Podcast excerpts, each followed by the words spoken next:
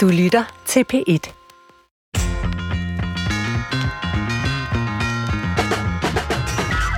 Ja, vi har jo talt og talt om arbejdslivet i dette efterår, og vi kan konstatere, at der bestemt er udfordringer, såsom udulige ledere, højt arbejdspres, identitetsforvirring, meningstab og alt muligt andet. Men tilrettelægger, Christoffer Heide Højer, vi kan jo ikke lægge temaet på hylden uden også at være lidt opbyggelige. Hvad er det, du har planer om, at gæsterne og jeg skal i dag? Jamen, I skal fortælle mig, hvordan man bliver gladere af at gå på arbejde. Hvorfor er det et sted, rigtig mange danskere bliver syge lige nu? Hvorfor er det et sted, rigtig mange ikke øh, nyder at være? Så jeg vil gerne vide, hvordan delen bliver det et sted for endnu flere, for jeg er godt klar, at der er allerede mange, der sikkert nyder deres job, og hver eneste time er måske endda sjovere end at være derhjemme, hvad ved jeg. Men hvordan bliver det fremtidige danske arbejdsliv endnu bedre? Det lyder næsten socialdemokratisk. Jamen, endnu bedre. Vi skal altid gøre det endnu bedre. ja, men Svend, når du har, vi har lavet over 20 programmer om arbejdslivet nu, Mm-hmm. hvad har du bidt mærke i? Jamen, den dobbelthed, der hele tiden er i diskussionen om, hvad arbejdslivet er. På den ene side er det en kampplads, hvor folk bukker under. På den anden side er det en legeplads, hvor man skal være innovativ og kreativ, og vi udvikler nye idéer og udvikler os personligt. Øh, der er stress og udbrændthed. Der er også mulighed for engagement øh, og nytænkning. Der er gode ledere og dårlige ledere. Altså, det, det er jo bare, øh, hver eneste gang vi tager det her op, så er der to sider af mønten. Mm. Og i dag skal vi måske så prøve at fokusere lidt på den øh, lyse side af den. Ja, og øhm, noget jeg har lagt mærke til i alle de her programmer, det er, at vi begynder at tale mere og mere ind i sådan et fleksibelt arbejdsliv. Synes du, det er en god idé, vi individualiserer arbejdslivet så meget, at det er ned til den enkelte persons behov, lige netop der, hvor du er på det her tidspunkt i dit liv? Jamen, vi har jo nok igen ved sådan en dobbelthed så.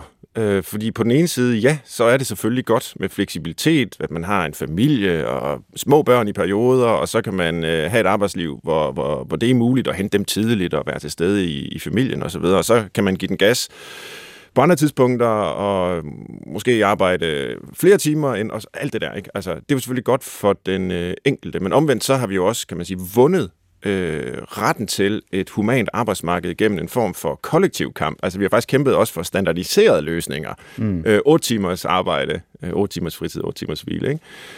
Øh, og så er der jo hele det der med, jamen hvis alt bliver fuldstændig individualiseret, om alt skal ligesom passe lige præcis til mine præferencer, hvad så med kollegialiteten? Hvad med fællesskabet? Hvad med det, at man også er på sin arbejdsplads samtidig med andre? Øh, har det ikke også betydning for både arbejdsglæden og øh, også kvaliteten af det, der bliver lavet. Det, det er i hvert fald noget af det, der ligger bag, at nogle chefer, ved jeg, er lidt skeptiske over for at gøre det fuldstændig øh, fleksibelt på en individuel måde. Jeg læste lige på vej herhen nu en artikel om, at man skulle øh, act your wage. Altså, man skal kun arbejde for det, man bliver betalt. Øh, hvor at man kan sige, at i dag er det blevet måske lidt sådan nogle steder i hvert fald, at man skal præstere, måske endda overpræstere i sit mm. job. Og øh, man gør det måske endda uden at vide, at man faktisk bare gør det for chefens skyld, og egentlig ikke ens egen. Og så tænkte jeg sådan, uh, det kunne næsten være en revolution. Det kunne være, at øh, arbejderne kunne mødes og være enige om, at vi skal eddermame ikke arbejde for meget, så skal I i hvert fald betale os for det. Men nu har vi snakket om arbejdsliv rigtig mange programmer, og jeg har ikke rigtig kunne lugte lunden til øh, noget revolutionært. Eller noget. at det, det tyder ikke på, at der sådan er medarbejderne ved at samle sig på tværs af landet for at gå op og banke på kontoret og sige, vi skal have de her vilkår, og det skal se sådan her ud fremover. Har du? Nej, mm. altså nu det, du nævner der, eksemplet med act your wage, det er vel også det, der kaldes quiet quitting øh, i nogen sammenhænge. Øh, og det har i hvert fald undret meget, kan man sige, at det skulle være revolutionerende at gøre det, man får løn for. og, og ikke nødvendigvis ja. mere end det, man får løn for. Altså det kan da kun være sådan nogle kreative klassemennesker, der sidder langt på afstand af det virkelige, konkrete liv, øh, som jeg jo selv gør, øh, og, og tænker over, at i min arbejde, det må da være livets mening, og, og alt, hvad man øh, skal her i livet, det, det skal på den måde fremme ens øh, arbejdsmæssige CV. Og så er der mennesker, der gør rent, der er mennesker, der sidder i kassen, der er mennesker, der kører lastbil, øh, og de gør jo det, de får løn for, selvfølgelig, og forhåbentlig gør de det godt, og forhåbentlig er de glade for det. Men, men altså nogle gange, så får vi også sådan lidt, øh, hvad kan man sige, nogle, øh, nogle nemme diskussioner øh, på afstand af det, de fleste mennesker faktisk går og øh, beskæftiger sig med. De vil gerne have gode arbejdsvilkår, eller det vil vi jo alle sammen gerne. Men det der med act your wage og, og quiet quitting, det, det synes jeg er et lidt øh, pudsigt fænomen, må jeg sige. Også allerede, når det er på engelsk, ikke? Ja. ved man godt, der er Sidste spørgsmål for mig. Ja. Jeg spørger dig næsten altid til de her gode gamle filosofer. Hvordan tænkte de om det der og hint? Men nu kan jeg godt tænke mig at vente om at spørge om 500 år. Hvordan kigger man så tilbage på det her arbejdsliv? Det, mennesker, det, det mennesker går og laver lige nu. Vi kan også sige 100. Det er bare om lang tid i hvert fald. Ja, altså det er jo virkelig spændende at forestille sig, altså hvordan øh, man vil opfatte vores arbejdsliv. Hvis jeg nu tager sådan den lidt idealistiske hat på, så kunne jeg måske godt forestille mig, at de vil tænke over, at rigtig mange mennesker havde jobs, der øh, var fuldstændig øh, meningsløse.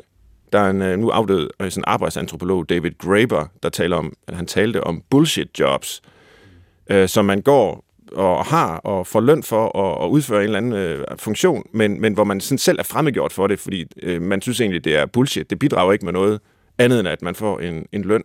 Og der tror jeg, at rigtig mange mennesker øh, nu og i fremtiden faktisk gerne vil kræve, at deres arbejde ikke er bullshit, men bidrager med ægte værdi til noget i verden. Det er meget idealistisk sagt, men, men det tror jeg faktisk, man vil se tilbage og, og tænke lidt over om, om 500 år. Hvad, hvad havde de gang i dengang?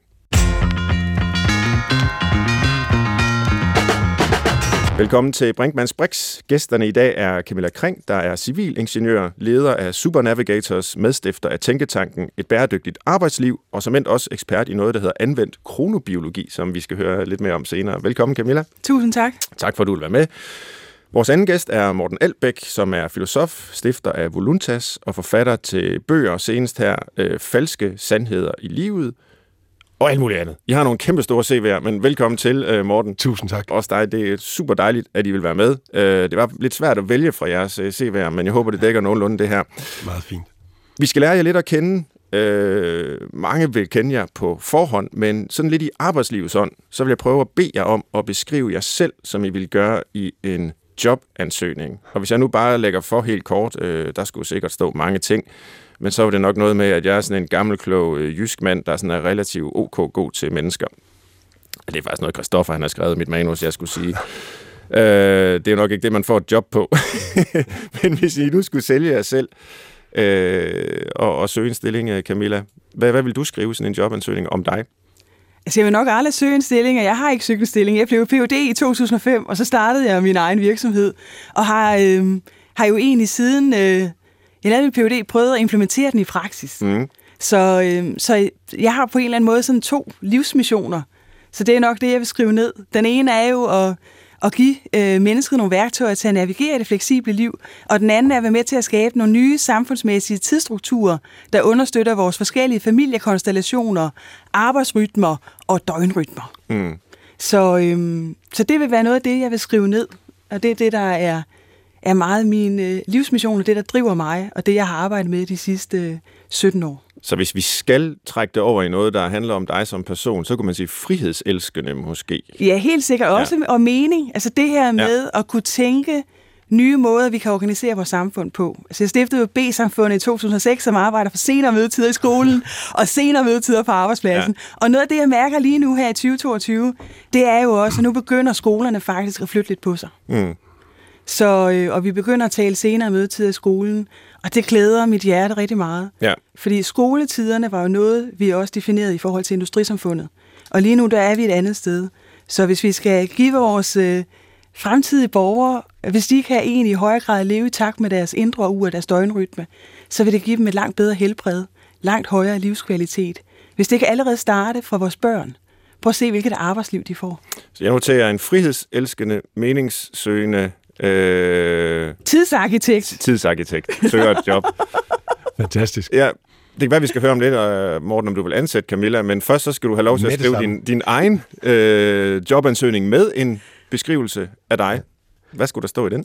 Jamen, nu, øh, nu fik jeg mit første job gennem, øh, gennem nepotisme, nemlig en storebror, der var ansat i den virksomhed, som jeg fik mit første job i. Øh, og så... Øh, så nægtede jeg faktisk at fremsende den her klassiske levnedsbeskrivelse, hvor i at man skal beskrive sig selv. Øh, og lige siden så de jobs, jeg har, jeg har fået, har jeg fået på baggrund af det første job, jeg havde. Så jeg har ikke en helt stor erfaring med Nej. at skrive en, øh, en jobansøgning. Men jeg tror, at den ville indeholde nogle af følgende elementer, at jeg er en person, der lider af den kalvinistiske pligtetik, der betyder, at jeg til tider øh, kan være grænseløs flittig til en grad, så det både er anstrengende for øh, mig selv, for dem jeg elsker og for dem jeg samarbejder med, men jeg, jeg kæmper på at få det under kontrol ved at udvikle min egen, øh, min egen selverkendelse og min egen selvrespekt så tror jeg, at jeg vil beskrive mig selv som en person, der er gennemsnitlig øh, intelligent på basis af de 8-9 intelligenser, som vi kender. Nogle er jeg lidt stærkere på, andre er jeg stærkt underudviklet i forhold til, såsom for eksempel den, den musiske intelligens. Jeg tror også, mine børn vil mene, min motoriske intelligens er også en, jeg skal tage op af ganske betragteligt. Øh, og så at jeg, jeg har et ønske om at øh, i samarbejde med andre at skabe, øhm, skabe noget, der har monumental øh, kvalitet, øh, hvilket formodentlig er det mest naive, der så vil fremgå af den, øh, af den beskrivelse eller den, øh, den jobansøgning. Så kombinationen af de, af de tre ting. Og jeg tror, at inde i det her med at, at ønske i samarbejde med andre og, og skabe noget, der har monumental kvalitet, ligger selvfølgelig også nysgerrighed og en, en forståelse af, at alene kan du skabe som i absolut ingenting. Ja. Så det skulle være en, øh, universitetsuddannet humanist, der er vedholdende og gennemsnitligt begavet, søger et job. ja. Og derfor er jeg meget glad for, at nepotismen kommer og hjælper ind på arbejdsmarkedet, for jeg har formodentlig stået derude og banket på arbejdsmarkedets dør. Altså stadig der er lidt en underspilning der, Morten Albæk, men, øh, men, men, men det er helt fint. Øh, jeg vil ansætte jer begge to på stedet, og det kan være, at vi kunne få en interessant virksomhed ud af det. Øh, nå, men hvis vi så ser lidt på, hvad det er for øh, et arbejdsliv, mennesker har nu, og hvilke motiver folk har til at øh, søge bestemte jobs, og i den udstrækning, de har øh, indflydelse på det, udforme et arbejdsliv i overensstemmelse med deres ønsker. Øh, så kunne jeg godt tænke mig at spørge måske lidt pudsigt, men hvad er de værst tænkelige grunde til at gå på arbejde? Har du et bud på det, Morten? Jamen, de værst tænkelige er, at du vel sagtens er drevet af to forhold. Øh, det ene, det er, at du ganske simpelthen ikke mener, at du kan høre til noget sted rent identitetsmæssigt, hvis du ikke har et arbejde. Altså med andre ord, altså hvem du er, er hvad du laver, mm. øh, hvilket jeg vil, jeg vil formode er et ret håbløst og uværdigt sted at være. Øh, og det andet, det er, at, at du føler dig altså pionerert, nærmest slaveliggjort af dit arbejde. Det vil sige, at du kan simpelthen ikke overskue, hvordan du skal tage vare på det ansvar, du har, øh, hvis det er sådan, at du ikke møder ind på det arbejde, fordi du potentielt set har bragt dig selv øh, i en økonomisk kontekst, hvor, øh, hvor du ikke kan svare alle sit, eller tage vare på dem, du har kært, øh, hvis du ikke øh, møder ind på arbejde, vel at mærke på et arbejde, hvor du så vel at mærke ikke føler, du hører til, mm. eller bliver, bliver respekteret. Så jeg vil skyde på, de to bestanddele i en eller anden vægtning mellem hinanden, må være en meget, meget trist måde at entrere øh, en arbejdsplads på. Men det er vel stadigvæk sådan, øh, at når man sidder til et middagsselskab, den her kliché-situation, og man bliver spurgt, øh, hvad laver du så? Jamen, så svarer man med det job, man udfører. Ja. Det, man får løn for at gøre, hvis man ellers har et arbejde. Øh, man svarer ikke, at øh, men jeg er sådan en, der går vildt meget op i klima og miljø, øh, og så er jeg godt nok øh, skolelærer øh, ved siden af. Nej, det, man siger, at jeg er lærer, Ja. Øh, og så kan det være, at interesserne de kommer hen ad vejen, eller hvor mange børn har du, altså, det kommer hen ad vejen. Ikke? Øhm, så, så det er vel bare en fuldstændig central del af vores identitet øh, stadigvæk. Betyder det, at vi øh, i dine øjne kan ville have øh, ligesom, dårlige grunde til at gå på arbejde, hvis det er øh, bygget op omkring vores identitet, eller hvad? Det synes jeg ikke. Altså, hvis vi kigger på, hvordan, også, hvordan vi bruger vores tid, så har vi jo 168 timer om ugen, og efter søvn, så er det jo arbejde, der også er nummer et. Og, øh, og hvis vi så har børn, så er det ofte andenpladsen, og tredjepladsen er tiden sammen med en partner, hvis man har en partner, og fjerdepladsen er individuel tid. Så det er jo noget, der betyder rigtig meget, og som Morten også siger, det her med at høre til. Altså, der er også et arbejdsfællesskab. Og grunden til, at folk også forlader en arbejdsplads, det er jo, hvis man ikke føler sig værdsat, eller hvis man ikke føler, at man er en del af fællesskabet. Mm. Vi er jo også meget sociale ja. væsener. Jamen, jeg, jeg, jeg er meget enig med Camilla i det her med det sociale tilhørsforhold, som arbejdspladsen er for rigtig, rigtig mange mennesker, altså som noget positivt. Øh, ja, faktisk er det sådan, at når man kigger ind i analyserne, så det, der er den største driver for, at vi mennesker faktisk føler mening i livet med det arbejde, vi udfører. Det er det sociale tilhørsforhold. Mm. Øh, det sekundært, det lederskab, vi er udsat for, det skal selvfølgelig mm. altså være et, der er etisk og, og kompetent, hvis vi kunne få lov til selv at bestemme. Vi vil også gerne arbejde for en organisation, der har et prisværdigt formål, som vi subjektivt altså står i forhold til, og vi vil også gerne udvikle os, altså rent intellektuelt eller teknisk, øh, emotionelt. Men når du kigger ned over de fire driver for at finde mening i livet med det arbejde, vi udfører, så er det sociale tilhørsforhold det, som er, er mest drivende. Og det er det jo fordi, at vi bygger nogle sociale relationer på arbejdspladsen, som faktisk har noget autenticitet, har noget intimitet. Jeg ved godt, det foregår i en professionel kontekst, så det er en professionel intimitet, som er noget andet end en privat intimitet, men det er noget, der positivt påvirker vores sind, øh, vores tænkning og vores, øh, vores krop. Mm. Øh, og arbejde er jo fortsat noget, der primært er positivt bidragende mm. til flertallet af menneskers følelse af mening i livet. Ja. Øh, vi ser bare en meningsrecession, som har øh, allerede været på vej, altså før coronaen, og coronaen har så eskaleret det, så vi nu er i en situation, hvor ja, det er det er 36 procent, øh, viser analyser, øh, som finder deres arbejde øh, meningsløst, som øh, er steget ganske betragteligt over en kort periode. Så det er stadigvæk en minoritet, men det er en voksende minoritet, og vi er ved at nå en ligevægt mellem øh, at have lige mange ude på arbejdsmarkedet, der føler det meningsfuldt og meningsløst at være i arbejde. Det er jo den systemiske, mm. kan man sige, øh, krise, øh, vi positivt skal se, om vi kan finde en, en løsning på. Og en stor del af den løsning er at sørge for, at du kan møde ind på arbejde og føle, du hører til. Ja. Og hvad er definitionen af det? Jamen det er, at du kan ankomme som den, du er, uden du skal iklæde dig selv i et identitetsmæssigt korset. Øh, du vil mærke skal klæde dig ud for at passe ind. Mm. Øh, og der tror jeg også, at vi har noget, vi skal forholde os til. Det kan godt være, at uniformeringen i fysisk forstand er forsvundet, men der kan stadigvæk godt være en kulturel øh, uniformering, øh, som mange føler, at de skal underkaste sig for at med ind på arbejde, og så er det altså svært øh, at føle, at man hører, øh, man hører til, når man giver sig ud for at være en anden, den man faktisk er. Så vi ser, at en voksende del af befolkningen opfatter deres arbejde som meningsløst, eller i hvert fald som manglende mening. Ja. Øh, og øh, flere og flere øh, har stress. Ja. Øh, og man ser også, når man så spørger folk, hvad de mener, deres stress skyldes, hvad er den primære kilde til det, ja. så peger de på, på arbejdet mm. øh, som, som det primære. Øh, men samtidig, så ved vi også fra undersøgelser, at Danmark har en kolossal høj arbejdsmotivation. Mm. Øh, vi er lidt ligesom dig, Morten, altså ja. har den her kalvinistiske, protestantiske arbejdsetik øh, som, som, som befolkning simpelthen. Altså flere mennesker i Danmark end i noget andet land vil sige, jeg vil fortsætte med at arbejde i morgen, selvom jeg vandt i lotto og ikke behøver at gøre det. Ja. Øh, så vi vil gerne arbejde og bidrage. Men hvordan hænger det sammen? Har I bud på det, at vi på den ene side går ned med stress og bliver udbrændte, og synes, det er i stigende grad øh, meningsløst, samtidig med, at vi er utrolig motiveret for at gøre det? Er det bare nogle forskellige mennesker, som hører til i den ene og den anden gruppe, eller, eller kan det godt hænge sammen? Altså for mig at se, så er vi jo også i en brydningstid. Nu nævnte du lige øh, 888-modellen fra 1919. Ja. Ja. 8 timers arbejde, 8 timers fritid, 8 timers søvn. Og hvis vi ser på den måde, vi levede på, der havde vi jo også en høj grad af lighed i familieform og arbejdsform. I dag der er der jo et hav af forskellige familiekonstellationer. Der er en kvart million delebørn. Det betyder, at der er 500.000 forældre, der har forskellige rytmer, alt efter om det er lige uger eller ulige uger. Mm. Du har mange forskellige arbejdsrytmer, du har også mange forskellige døgnrytmer. Så vi går jo også fra det her one size fits all, som meget af industrisamfundets paradigme, til øh, det samfund, vi er i i dag hvor det er meget one size fits one. Selvfølgelig i en kollektiv kontekst, men for mig at se, så lever vi også i den her brydningstid. Og det er jo så også derfor, at vi ser rigtig meget stress, og du taler også om de her dobbelte øh, ting. Det er mm. i hvert fald en af forklaringerne. Ja. Hvis vi kigger også på den diversitet, der er, og hvordan inkluderer vi det.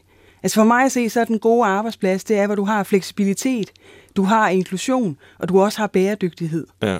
Altså hvor fleksibilitet er, når du har forskellige familierytmer, arbejdsrytmer og døgnrytmer, så kræver det også, at du har den fleksibilitet i dit liv, i forhold til at synkronisere de her rytmer i dit liv. Mm. Det er jo derfor, folk har brug for frihed og fleksibilitet, fordi arbejdet hænger jo også sammen med vores privatliv. Ja.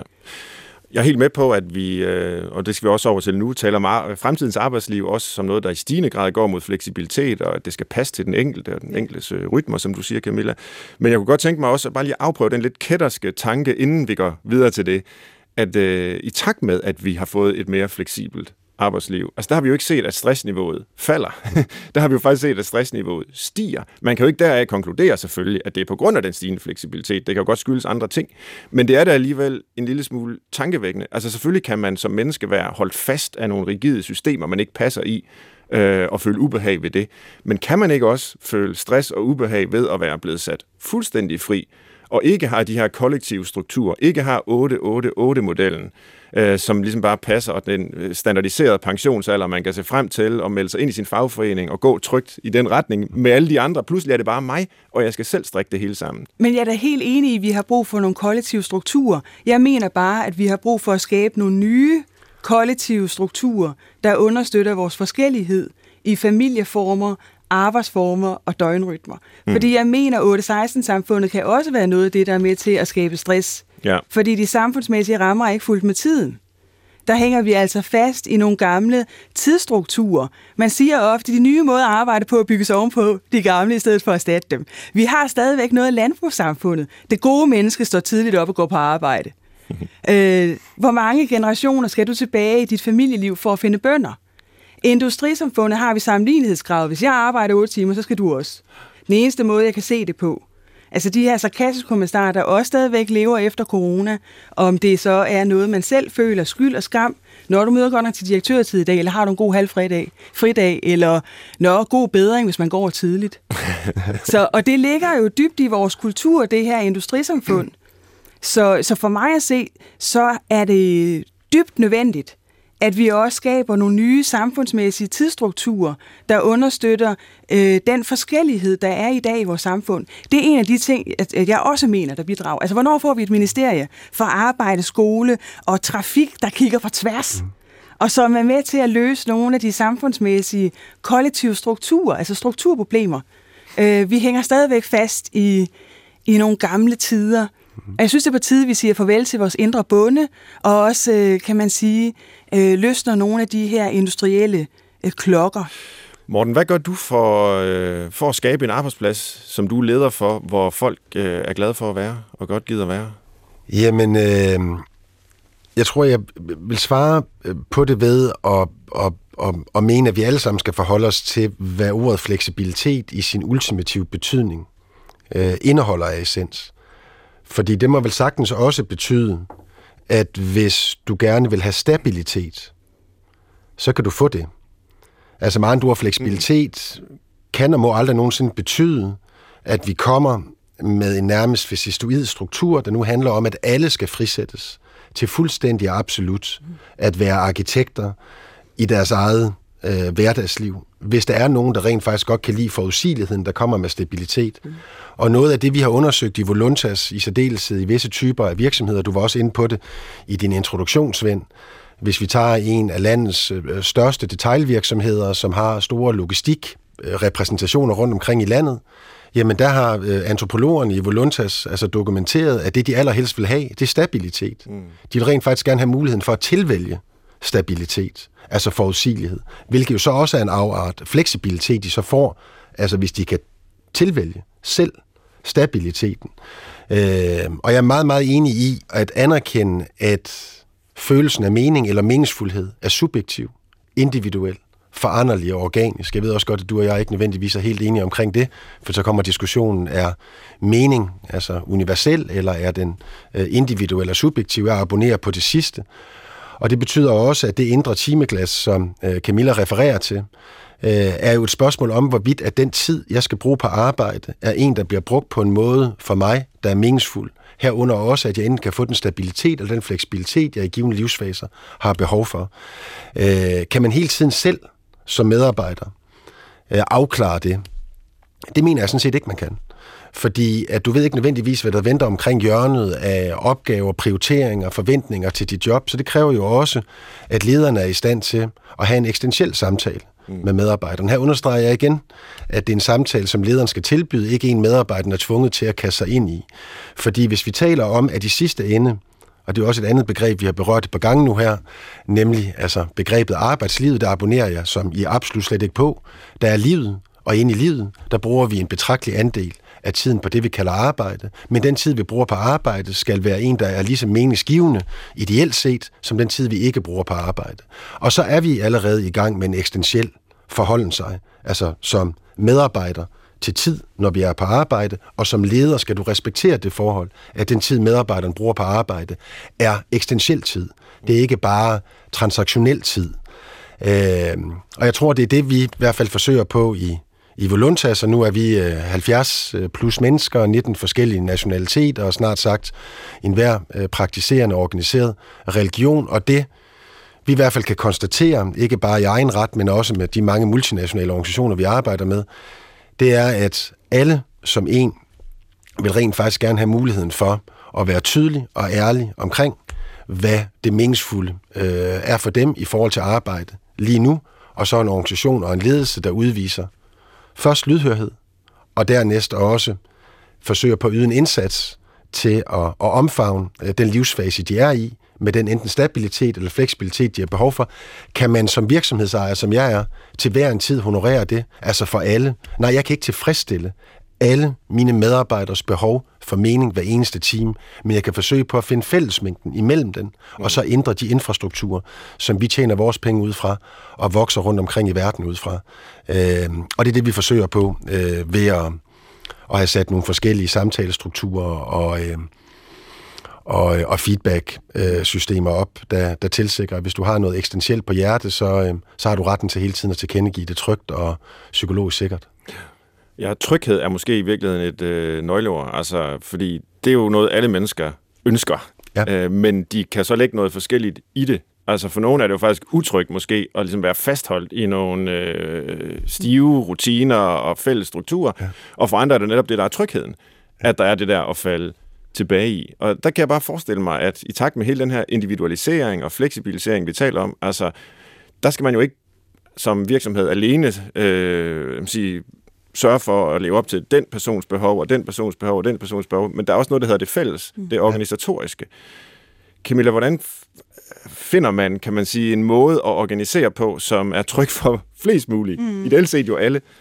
Jamen, jeg synes, du kommer også ind på noget med arbejdskultur, når du nævner tryghed. Jeg plejer at tale om tillid, tryghed og tilhørsforhold. Ja. Og nu har vi jo også berørt tilhørsforholdet her mm. øh, indledningsvis. Og, øhm, og det her med at skabe en arbejdskultur også, hvor der er en social accept og respekt af, at vi er forskellige.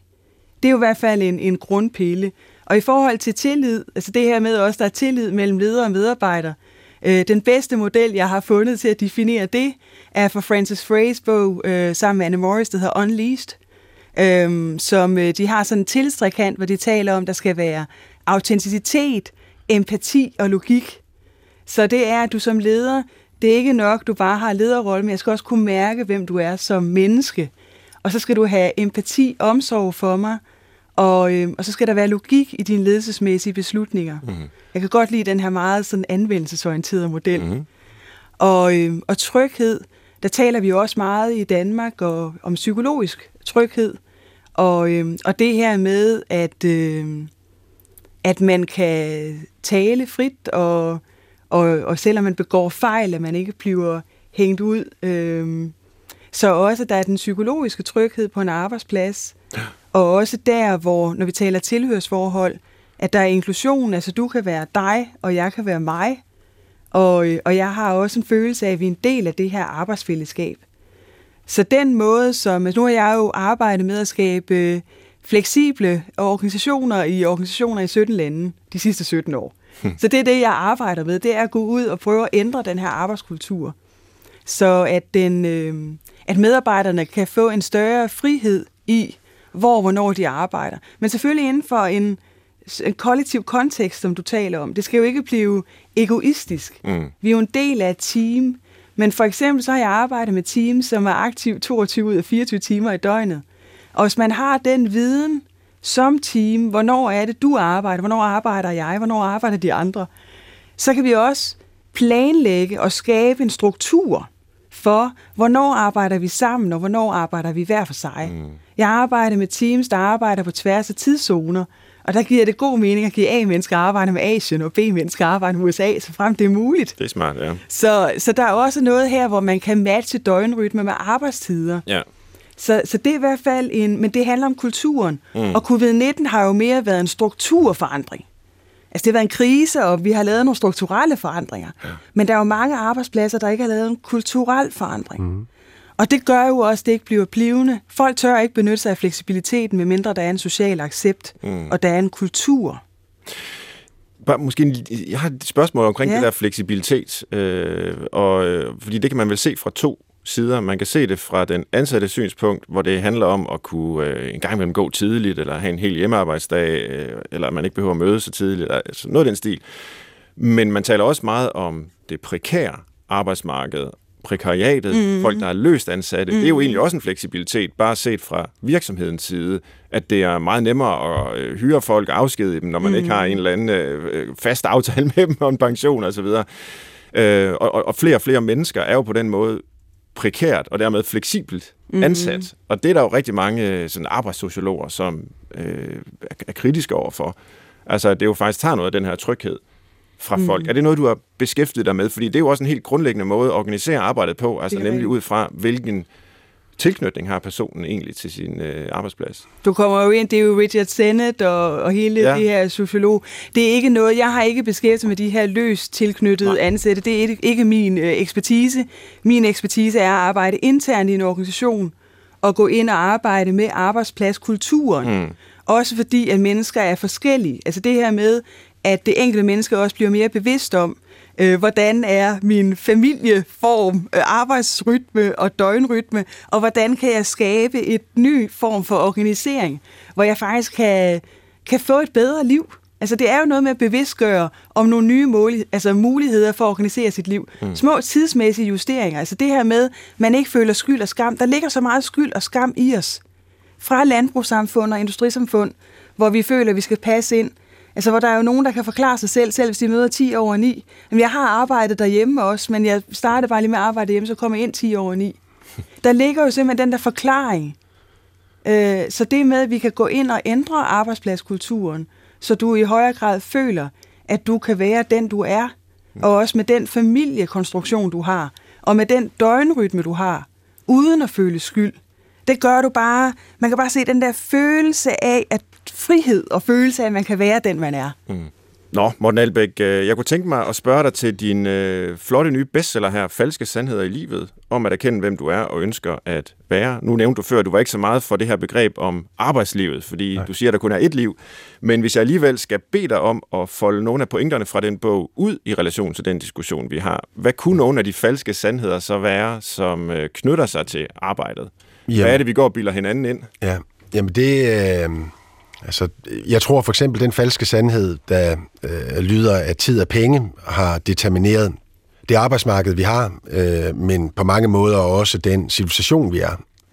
En anden er, at øh, succes gør dig lykkelig. Øh, de to er, er forbundne. Øh, falske sandheder, altså fædre og, og kusiner. Mm-hmm.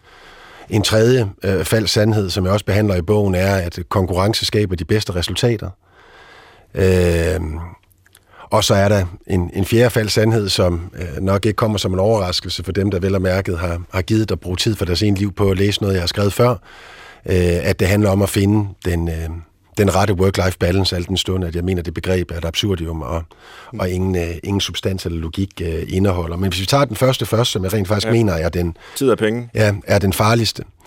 Øh, altså falske sandheder, som det- determinerer øh, måden, hvorpå vi tænker arbejde, og måden, hvorpå vi indretter organisationer, og måden, hvorpå vi derfor også skaber vores arbejdsmarked og reproducerer det. Så er det en falsk sandhed for det første, fordi det øh, blander to, øh, skulle man sige, øh, måleenheder, øh, som er usammenlignelige. Altså på den ene side, så set fra det menneskelige perspektiv, så er tid øh, noget, vi har øh, en begrænset mængde af. På et tidspunkt, så løber livets timeglas ud, og så er det slut. Øh, hvis man vel og mærke ikke tror, eller er så øh, heldig indrettet, at man tør tro på, at man øh, enten bliver genfødt eller øh, har et liv efter døden. Og det gør man så med en anden måleenhed, penge, hvor der rent faktisk ikke er nogen begrænsning på, hvor rig vi kan blive. Men det interessante er, at inde i tid og penge øh, ligger der også en opfordring til hastighed. Vi skal simpelthen bare skynde os som ind i helvede med at tjene en masse penge, øh, hvilket så skaber øh, en måde at, at, at tænke samliv og kultur på, hvor man opløfter hastighed til Gud. Øh, det er simpelthen et mål i sig selv at skynde sig, fordi så kommer pengene, og så kommer succesen, og så bliver jeg, bliver jeg lykkelig. Øh, men det skaber et accelerationssamfund. Det gør det så både altså, altså praktisk ude på arbejdspladserne og på arbejdsmarkedet, men det gør det rent faktisk også eksistentielt. Øh, at vi hyperventilerer i vores måde at omgås vores egen tænkning og vores egen følelser på. Øhm, og der plejer jeg at sige, at, at, at i et samfund, hvor hastighed er Gud, der er det stærke menneske jo så uundgåeligt en, der hele tiden kan øge hastigheden, altså øge tempoet, træde op og træde frem. Hvis det er det stærke menneske, så uafladeligt må det svage menneske jo være det modsatte. En, der til tider tager et skridt til siden, et skridt bagud, ja Gud øh, forbyde det, går helt i stå, står helt stille, tager sig en pause. Med andre ord, det er kun svage mennesker, der er i sådan en kultur, hvor hastighed er Gud, der udspringer af den falske sandhed om, at tid er penge, øh, så er det kun svage mennesker, der har behov for at tage en pause. Men der plejer jeg at sige, at det er med livet, som det er med musikken, at hvis der ingen pause var i musikken, så kunne vi ikke høre melodien, og sådan er det også med livet, når vi ikke tager pauserne til at mærke efter, øh, reflektere over, hvem vi er, og hvem vi ønsker at blive, øh, og hvorvidt vi lever det liv, vi gerne selv vil leve, frem for at leve det liv, andre gerne vil leve, jamen så bliver livet også bare til støj, og der tror jeg, at vi har en relativ øh, stor del af forklaringen på, hvorfor at vi bliver syre og syre af at arbejde mindre og mindre. Parentes bemærket, øh, er det rent faktisk et historisk faktum, at vi bliver ikke syre og syre af at arbejde mere og mere. Øh, vi arbejder mindre øh, og mindre, hvis vi sammenligner med øh, tidligere øh, årtier i særdeleshed, mm. øh, i årtierne efter efterkrigstiden. Men inde i øh, tid og penge og hastighed af Gud, ligger som sagt også den falske øh, sandhed, der handler om, at succes gør dig lykkelig. Det har vi rent faktisk ikke rigtig nogen definition på, i hvert fald ikke pekuniær succes, mm. eller øh, skulle man sige magthæverisk succes, at jo mere magtfuld du bliver, jo rigere du bliver, øh, jo mere lykkelig kommer du til at føle dig. Øh, der er faktisk klare indikationer på, at hvis du lever et nogenlunde øh, gennemsnitligt, almindeligt, stabilt, forudsigeligt liv sammen med mennesker, du elsker, så øh, kommer lykken hurtigere til dig og er der øh, hyppigere mm. end, øh, end ellers. Øh, og det her, det er jo nogle falske sandheder, der er lagt ud altså gennem øh, flere øh, øh, århundreder. Altså tid og penge udspringer jo af Benjamin Franklin, der skrev en bog til måden, hvorpå man træner en sælger. Ja. Øh, så det hører jo øh, et par århundreder tilbage, og det er så blevet vævet ind i måden, hvorpå vi tænker alt lige fra uddannelse til arbejdsmarked, til pædagogik, til for den sags skyld også øh, selvrealisering. Og det, ja. det tror jeg, vi skal kigge i øjnene, hvis vi vil skabe et arbejdsmarked, der skaber mere mening. Ja, og det, jeg kan sagtens følge øh, det, du siger der, øhm, altså, hvor, hvor man også kan sige sådan helt øh, altså, snusfornuftigt, ikke? Altså, jamen, værdien af det, du skaber, er jo ikke en funktion af den tid, du bruger på det, Nej. men hvilken værdi det har. Altså, ja. Øh, og, og nogle gange går det hurtigt at finde på noget, der har værdi, og så videre. Andre gange går det langt, der går lang tid, ikke, før ja. der ligesom kommer noget ud af det. Og, men det er ikke det, der afgør det. Men, men, men omvendt, så kan man sige, at penge er jo bare, jeg tror, en, en filosofisk definition af almen ekvivalenten for værdi. Ja. Øh, så ligesom man ikke kan sige, at tid er penge, øh, eller også så kan man, øh, så kan man heller ikke sige, at øh, sko er penge, eller æbler er penge, eller bi, men, men det kan man jo godt, fordi penge er jo det, der oversætter værdien af det fra ja. et til noget andet. Ikke? Så kan man sige, jeg giver dig øh, 200 æbler, og så får jeg et par sko. Ja. Øh, så i det øjeblik, vi får penge som oversættelsesmedium ja. der, øh, så kan vi begynde at handle med hinanden, og det er jo super smart. Er det ikke også bare det samme, når vi taler om folks tid? Altså, i nogle sammenhæng er tid vel penge. Øh, hvis jeg begynder at sidde i kassen nede i øh, Fakta, øh, blevet færdig med gymnasiet, skal tjene mm. nogle penge, jamen så, så er den løn, jeg får, ja. faktisk en funktion af, hvor mange timer jeg sidder i kassen. Og det er måske en industrisamfundslogik, vil jeg sige. Det er derfra, vi har den. Men det er jo stadigvæk en virkelighed for rigtig mange ja. mennesker. Jo, men, men her skal vi jo skælne imellem, øh, hvorvidt vi anerkender, at det er en virkelighed for rigtig mange ja. mennesker. Og det anerkender jeg jo. Mm. Øh, fordi det er en sandhed, som mange abonnerer på. Øh, jeg tilbyder så helt ydmygt altså min egen erkendelse af, at for mig er den blevet falsk. At tid er tid. Tid er bare tid, og tiden går, og tiden kommer aldrig nogensinde igen. Øh, og ydermere mener jeg også, at vi skal gøre op med definitionen af værdien af penge. Værdien af penge handler om, hvordan de er tjent. Og det vil altså sige, at for mig rent filosofisk, så en dansk krone i min øh, venstre hånd tjent legalt, og en dansk krone i min højre hånd tjent legalt, har ikke samme moralske, eksistentielle værdi. Det afhænger af måden, hvorpå at de er blevet tjent. Mm. Og så helt ned på individniveauet. Hvis det er sådan, jeg har siddet bag disken i Rema, mens at jeg er blevet stærkt ydmyget af småstressede middelklasseforældre, øh, som er utilfredse med, at mælkeprisen er steget, samtidig med, at jeg har en leder, der ganske simpelthen behandler mig som om, jeg er et stykke, et stykke jamen så er værdien af de penge, du har tjent, det har eksistentielt set en meget, meget lav værdi for dig. Og der bliver vi simpelthen nødt til at gøre op af min filosofiske hypotese med nogle af de tankemåder, der er blevet til fuldstændig meningsløse øh, behandlemåder, fordi de er eksistentielt set faldsummer. Og det er jo ikke fordi, jeg ikke accepterer den meget merkantile kommercielle logik, du nedkaster over, hvordan og hvorledes vi også kan betragte tid. Jeg tror bare på, at eksistentielt giver det ingen mening for sind. Du markerede før, Camilla. Det var i forhold til begrebet work-life balance, fordi det ved jeg virkelig, du har været meget sur på længe, og også, jeg er jo Ph.D. i work-life balance, og det er jo sådan, det er en forskningstradition, og der findes over 100 definitioner af work-life balance, og det er jo tydeligt også med din forrige bog, altså Et liv, et menneske, en tid, at du er integrator. Inden for forskning i work-life balance, så taler vi om, at man kan være integrator, ja. og man kan være separator. Ja. Og hvis man havde været separator, så havde man måske skrevet en bog, der hed Et menneske, to liv ja. og, og to tider. Og, og det er fordi, at vi er, altså vi har forskellige strategier. En separator kan man ofte kende som en person, der har to telefoner. En arbejdstelefon og en, og en privat telefon. Men, men jeg synes bare, det var vigtigt at have det perspektiv med, også når vi taler arbejdslivet. Fordi der er ingen tvivl om, at du er jo mega forperson for integratorbevægelsen. Ja. Altså det er integrator movement, øh, hvor at, at der er også nogle mennesker, der stadigvæk vil mene, jeg har to liv. Ja. Og det er meget vigtigt for mig for at kunne styre mit liv og have en struktur, at jeg har en separatormodel, hvor jeg meget i hvert fald prøver tankemæssigt at sige, at, at det her, det er mit arbejde, det er mit privatliv. Jeg er selv integrator. Mit begreb hedder life navigation, ja. livsnavigation. Jeg ser som navigatør i eget liv. Øhm, jeg synes bare, at det var lige et perspektiv, der var vigtigt at få med, i forhold til, med, at der kan være nogen, der er separatorer. Men, men, men det, har jeg, det er jeg meget enig med dig i, og, og det er jeg dyb respekt for. Øh, og der er, kan man sige, mit perspektiv på det, at det handler jo om, at det enkelte menneske skal gøre, hvad det menneske føler behov for, ja for at føle altså mening i livet, mm-hmm. så er det sådan set sekundært, om du abonnerer på den ene semantiske analyse eller den anden semantiske analyse, end de gør i dag. Og det kunne måske lige være en bro til dig, Camilla, fordi øh, jeg introducerede dig indledningsvis med det her begreb kronobiologi, som du er ekspert i, og vi har aldrig nogensinde fået det udfoldet. Det lovede jeg lytterne, at vi ville få, men nu er samtalen bevæget sig i alle mulige andre retninger. Så Camilla, hvad er egentlig det? Og kronobiologi er jo tidens biologi. Det er jo sådan, at vi mennesker, vi er født med en døgnrytme. Og grunden til, at vi har en døgnrytme, det er, fordi vi lever her på planet Jorden. Og det er for at synkronisere os til jordens rotation omkring sin egen akse. Og så har vi jo her på dansk noget, vi kalder A-mennesker og B-mennesker. Og det er, fordi vi mennesker, vi synkroniserer til jordens rotation omkring sin egen akse på forskellige vis. Nogle mennesker går tidligt i seng og står tidligt op, og andre er, det er jo A-menneskene, og B-menneskene går senere i seng og står senere op. Hvad med os, der går tidligt i ja, seng og sent op? Ja, der findes jo et hav af forskellige døgnrytmer. Inden for kronobiologien, der taler man om tidlige kronotyper.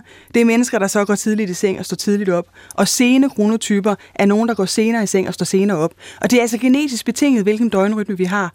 Og det er simpelthen videnskabeligt det er det. vist, at det er sådan biologisk funderet det det. på den her det måde. Det var tre kronobiologer, vandt Nobelprisen i medicin, eller fik Nobelprisen i medicin her i 2017. Jeg har øh, været en del af forskningsområdet siden 2003, mens jeg skrev en PhD, der fandt kronobiologerne det første klokkegen, Pier 3, der var med til at styre, hvornår på døgnet vi sover, hvornår vi er vågne. Forskning viser også, jo mere man kan leve i takt med sin døgnrytme, jo bedre helbred har man. 80% af befolkningen bliver vækket af et vækkeur. Så det gør, at der er 80% af befolkningen, der lever totalt ude af takt med deres indre ur. Dit indre ur fortæller dig, hvornår skal du sove, og hvornår skal du vågne. Og vi har en, en inden for kronobiologien, der taler man om, at der er syv øh, kronotyper i befolkningen, lige fra det ekstreme tidlige kronotype. Det kunne være et menneske, der går i seng klokken 8 og står op klokken 4 om morgenen, til det ekstreme sene kronotype, som går i seng klokken 4 om natten og står op klokken øh, 12 midt på dagen. Så hvis vi kunne leve i vores egen rytme... ja, men faktisk 25 procent af befolkningen har det, man kalder en mellem, mellemliggende kronotype. Det er folk, der sover mellem midnat og klokken 8 og hvis vi kigger på industrisamfundets rytme, så har vi jo designet en samfundsmæssig struktur, hvor vi skal sove mellem 22 og 6, og der har et søvnmidtpunkt klokken 2. Men det er faktisk sådan, at øh, det kun er, er 2-5 procent af befolkningen, der har et naturligt søvnmidtpunkt klokken 2. Så i bund og grund, så render vi rundt med nogle tidsrytmer og tidsstrukturer, der matcher ganske få mennesker øh, her i det danske samfund. Og apropos tid, og når vi kigger på tidens historie, da klokken begyndte at ringe, mm. det var jo munkene, der tog klokketiden ja. til sig i 1200-tallet, og sovetid, og bedetid, og spisetid. Og så kom de første klokker jo og ringede rådhusurene. Øh, og, og så, når klokkerne ringede, gik folk på arbejde. Når klokken ringede, så spiste de frokost. Spis! Jeg er ikke sulten. Spis! Når klokken ringede, så gik de hjem igen. Vi skal jo noget andet nu. I industrisamfundet, når du taler om tid og penge, mm. i industrisamfundet over 80 procent af virksomhedsværdi var materielle værdier. Det var bygninger og maskiner. I dag der er over 80 procent af en virksomhedsværdi af immaterielle værdier. Det handler også om, hvornår vi arbejder. Og hvis vi i højere grad kan, altså, kan tilrettelægge vores arbejdsliv også efter vores biologi, så vil vi også kunne få et langt bedre helbred. Så det, jeg arbejder for, det er jo, at vi kan... Industrisamfundet handler meget om øh, struktur før mennesket. Friedrich Winslow Taylor, han sagde i sin bog Scientific Management, at øh, i fremtiden skal systemet komme før mennesket. Og det har vi da godt nok også skabt. Og hvor mange mennesker har ikke fået stress og er blevet syge af det. Vi skal da simpelthen give mere magten over tiden tilbage til mennesket. Så vi i højere grad kan leve i takt med vores indre ur, og vi også kan skabe en accept af, at vi har forskellige, altså grund til, at vi har forskellige rytmer, det er jo på grund af evolutionen, mener man. For det var meget vigtigt, at vi mennesker levede udenfor, at vi ikke sov og vågne på forskellige, eller på samme tidspunkt. Så det være, at vi lige var blevet slugt af et mm. vildt dyr. Så, så det her med, at vi har forskellige rytmer, det er en del af vores evolution. Så det med, at vi kan leve i takt med vores indre ur, det betyder ekstremt meget. Du lytter til Brinkmanns Brix, hvor vi i dag prøver at løse gåden om, hvordan vores arbejdsliv bliver behageligt og i god sammenhæng med resten af vores liv og vores øh, tid og vores øh, kronobiologi, som vi hører om her fra Camilla Kring, som er leder af Super Navigators og stifter af, øh, nej, og stifter af Voluntas Morten Albæk. Det er to forskellige personer, vi har med. Øh, der er virkelig meget øh, substans, synes jeg, i dagens emne, men øh, Christoffer Heide Højer tilrettelægger, hvad har du hæftet dig ved? Jamen, det, det er lidt svært, og jeg havde faktisk forberedt en masse lyttermails, jeg vil øh, kaste i hovedet på jer, men det kan vi slet ikke nå, Nej. fordi jeg tror, vi skal zoome ind på øh, det, som jeg øh, gerne, eller det, jeg ønskede fra start af. Hvordan gør vi det her til et bedre arbejdsliv i morgen eller i overmorgen? Nogle sande sandheder, vi kan sige ja. til hinanden og vores kolleger allerede i morgen, øh, som faktisk vil gøre, at arbejdslivet gav mere mening, og Morten, du får lov til at lægge for. Nu er det din, ja, min altså, ordleje mod altså, dig. Hvis man skulle starte med en sand sandhed, så er det ikke en, jeg selv har fundet på. Det er Aristoteles, der talte om dyden i midten.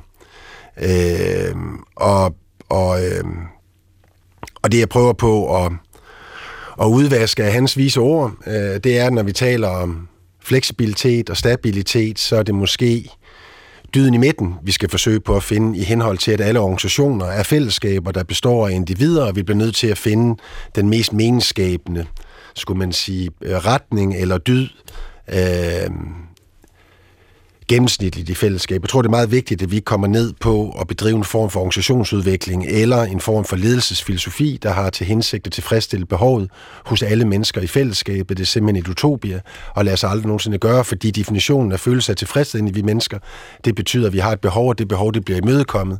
Og det er at give både organisationen en ambition og lederen Øhm, øh, en, et ansvar, som du aldrig nogensinde kan udleve. Du kan aldrig nogensinde tilfredsstille alle dine medarbejderes behov øh, 24-7-3-65, og det er ikke fordi, jeg opfordrer til, at man skal arbejde 24-7-3-65.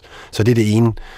Det andet, det er øh, en sand sandhed, øh, øh, og vi har også været inde på den tidligere, øh, og Camilla refererede det også til det som en del af hendes træenighed. Det her med det sociale tilhørsforhold. Altså, vi bør simpelthen have strategier, vi bør have Øh, øh, afsatte øh, investeringspuljer inde i enhver virksomhed af en bestemt størrelse for at styrke det sociale tilhørsforhold. Hvis man kigger på, hvor mange penge, der bliver brugt på at udvikle IT-strategier, ekspansionsstrategier, M&A-strategier versus hvad der bliver investeret i, og tilsikre, at det sociale tilhørsforhold er et, der er stærkt og sundt og trygt, så er der ingen, der er ingen sammenhæng overhovedet, til trods for, at vi ved, at følelsen af socialt tilhørsforhold er det, der er absolut mest drivende for, at et menneske kan føle mening i livet med det arbejde, vedkommende udfører. Og så tror jeg, at der er tredje, en tredje sand sandhed, det er, at vi taler alt for meget om lederskab og alt for lidt om medarbejderskab. Altså det, man på moderne dansk vil øh, kalde forskellen på leadership og employeeship, og vi har simpelthen glemt det ansvar, den enkelte, altså autonome voksne menneske, hvad enten at man står ved et produktionsapparat, sidder ved kassen, eller man sidder i øh, et vidensjob, hvad enten man sidder på hjørnekontoret, eller man er yngste mand øh, eller kvinde, der ankommer til arbejdspladsen. Du har simpelthen et personligt ansvar for både at bidrage til andres og din egen følelse af mening, når du møder på arbejde.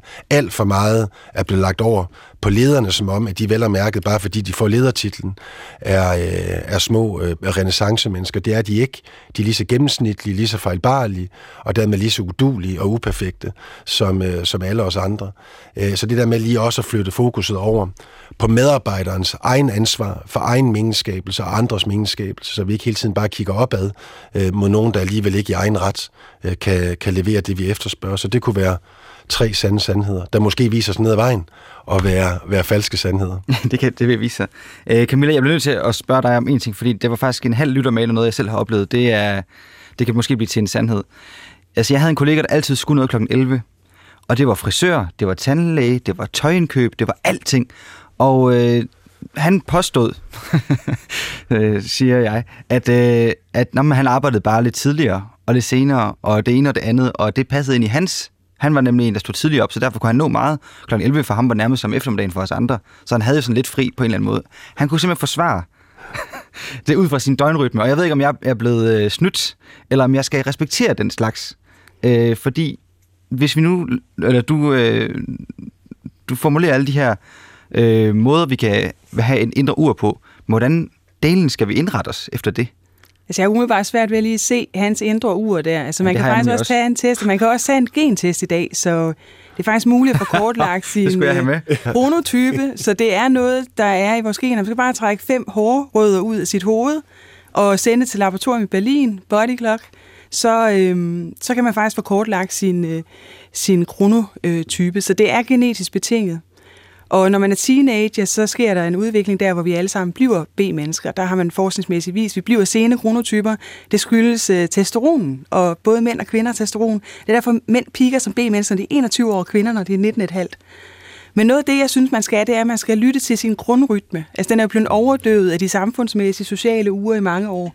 Hmm. Så det er med, at man finder frem til sin grundrytme og laver små tidsmæssige justeringer. Bare en halv time kan gøre en kæmpe forskel. Hvis man er leder, så viser forskningen, at man godt kan have det, man kalder en døgnrytme bias, hvor forskning viser alene det at møde tidligt på en arbejdsplads, får du højere performance-evalueringer, end hvis du møder senere og laver det samme. Jeg kunne godt tænke mig, at vi tager kronodiversitet ind i, når vi taler diversitet og inklusion på arbejdspladserne.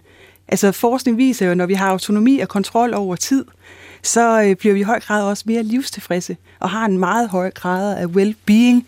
Så, så det betyder noget. Og en bøn til arbejdsmarkedets parter i morgen. Gå i gang med at skabe nogle af de her nye kollektive strukturer. Lav også nogle overenskomster. For eksempel også viser forskningen, at A-mennesker skal ikke arbejde om natten. Så er du A-mennesker sygeplejerske, så skal man ikke arbejde om natten. Man får ekstremt meget socialt jetlag, fordi hvis man er A-menneske og arbejder om natten, kan man ikke bare gå hjem og sove om dagen. Hvis man er B-menneske, skal man ikke have tidlige morgenvagter. Så der er masser, vi kan gøre der i forhold til at tilrettelægge nogle nye kollektive strukturer, som også understøtter vores biologiske diversitet. Mm.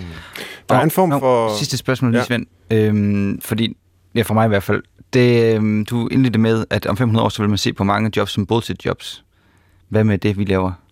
Det bliver vi nødt til lige at høre dit eget bud på. Nej, vi er en del af 500 år, hører de så en offentlig samtale om, hvad et meningsfuldt arbejdsliv er lige nu. Det er det, der i sig selv er meningsfuldt. Det vil man se tilbage på om 500 år og sige, der peakede den vestlige civilisation med Brinkmanns Brix, tror jeg. øh, men, men jeg synes faktisk nu, jeg hører øh, vores to gæster i dag, at der er, øh, på trods af, at de siger jo forskellige ting og kommer mm. forskellige steder fra, så er der jo faktisk en form for øh, meget fin sådan yin-yang-tænkning øh, i det måske. Mm. Altså, vi går øh, mod et fremtidigt arbejdsmarked, hvor der bliver mere plads til øh, individualitet og fleksibilitet. Øh, og Morten, du taler meget om, at øh, man ligesom selv skal finde ud af, hvad er egentlig meningen med det, man foretager sig, og hvad betyder noget for mig. Og samtidig taler du, Camilla, om, øh, at der må kollektive strukturer til, for faktisk at fremme den mulighed, den enkelte så kan få. Så der er måske ikke, nu kan det godt være, at jeg prøver at brodere en enhed frem, som ikke nødvendigvis er der, men så må vi protestere. Men altså, vi skal måske ikke tænke om individualitet og kollektivitet som hinandens modsætninger, men måske Nej. forudsætninger. Helt enig. Ja. Og det kan så være en overgang. Øh, jeg kan godt lide at få enderne til at nå sammen, åbenbart. det prøvede jeg så her. Øh, og er glad for, at I bakker op om det. Absolut. Øhm, en overgang til vores øh, afsluttende punkt. Vi når ja. simpelthen ikke øh, mere, og det sidste, jeg vil øh, høre jer til, det er jo den her liste, vi gerne øh, vil, vil gerne sparke ind. Tre gode råd til at ønske sig et arbejdsliv anno 1950. Og grunden til, at jeg spørger om det, og det er jo med et glimt i øjet, det er, at det var jo en tid før individualiteten og fleksibiliteten før at der var nogen, der vidste noget om kronobiologi øh, og alt det, vi har snakket om i dag. Kunne der være nogen som helst grund til at ønske sig et arbejdsliv af nu dengang? Morten Albæk, hvad vil du sige? Jo, men nu er det, lige, det er lige vigtigt, før jeg svarer, at, at jeg har fået at vide, at jeg skal være sjov, skråstreg, satirisk. så, så det er lige vigtigt, at den disclaimer, at den er med, når jeg nu altså kommer med min bud. Og ja. det er det eneste, jeg har forberedt mig på. Øh, det fordi, det. som jeg også har sagt til jer, det er, at jeg er kun ufrivillig morsom, men den her gang har jeg så forsøgt på at være konceptuel morsom, så det går sikkert fuldstændig ravrussende galt. Nu bliver du meget ked af det, hvis vi ikke griner. Nej, så jeg synes, at vi skal ønske os tilbage til 50'ernes arbejdsliv, så vi kan få genindført, at man stempler ind og ud på forudbestemte tidspunkter, altså en komplet afvikling af fleksibilitet. Ja. Øh, jeg mener, vi skal ønske os tilbage til 50'ernes arbejdsliv, hvor arbejdsgiveren har ret til at forlange, at man arbejder i weekenderne selvfølgelig mod en bonus. Øh, det er jo at genindføre altså den mest klassiske og fascistoide form for kompensationstænkning. Det synes jeg har masser af, af, af værdi. Og så skal vi ønske os tilbage til 50'ernes øh, arbejdsliv, hvor ens værd som menneske i højere grad øh, er defineret ud fra ens titel, end ens personlighed. Altså en tid, hvor ens hvad? Var ens hvem? Øh, 100 procent. Og, og nu, nu, nu siden du ikke laver disclaimer, så siger jeg igen, altså det, det er satirisk bidrag undertegnet. ja, jeg, jeg, jeg, jeg skal nok klippe klapsalver ind, og det er alt muligt er godt så jeg er sikker på, at ingen misforstår ja. din humor. Men andre tak, tak. vi fjerner al kontekst og citerer dig bare for, øh, for de der råd, som om de var ja, oprigtige. Tak. det godt. tak for indsatsen. Vi er rigtig glade for, at du har gjort dit hjemmearbejde. Ja, tak. Har du også det, Camilla Kring? Ja, jeg tænkte på, havde jeg overhovedet et arbejdsliv, hvis det var 1950? God Fordi i 1953, der var der jo 700.000 husmøder i Danmark. Så, så jeg har da tænkt, og så havde jeg da sådan lidt håbet på, at Dolly Parton havde levet lidt før, så jeg kunne gå derhjemme og synge Working 9 to 5. og, så, så det, var jeg, det tænker jeg umiddelbart. Altså ja. 1960, der var det jo sådan, at der kunne en gennemsnitsfamilie leve af én lønindkomst. Mm. Hvor i dag, også når vi kigger på, hvor mange timer den gennemsnitlige familie ligger på arbejdsmarkedet, der er det jo 80 timer mm. om ugen. Ja. Du har lyttet til Brinkmanns Brix, og jeg vil sige tak til vores gæster. Camilla Kring, der er civilingeniør og leder af Super Navigators, medstifter af Tænketanken, et bæredygtigt arbejdsliv, og ekspert i det, vi nu ved, hvad er, nemlig anvendt kronobiologi. Også en stor tak til Morten Albæk, der er filosof, stifter af Voluntas og forfatter til senest her, Falske Sandheder i Livet. Vi tager et aller sidste program om arbejdslivet i næste uge, hvor det bare bliver Christoffer Heide Højer og jeg selv, Svend Brinkmann, der tager sig kærligt af nogle af de mange hundrede mails, vi har fået fra jer lyttere til temaet om netop arbejdslivet. Tusind tak for dem. Jeg håber, vi høres ved om en uge. Tak for i dag.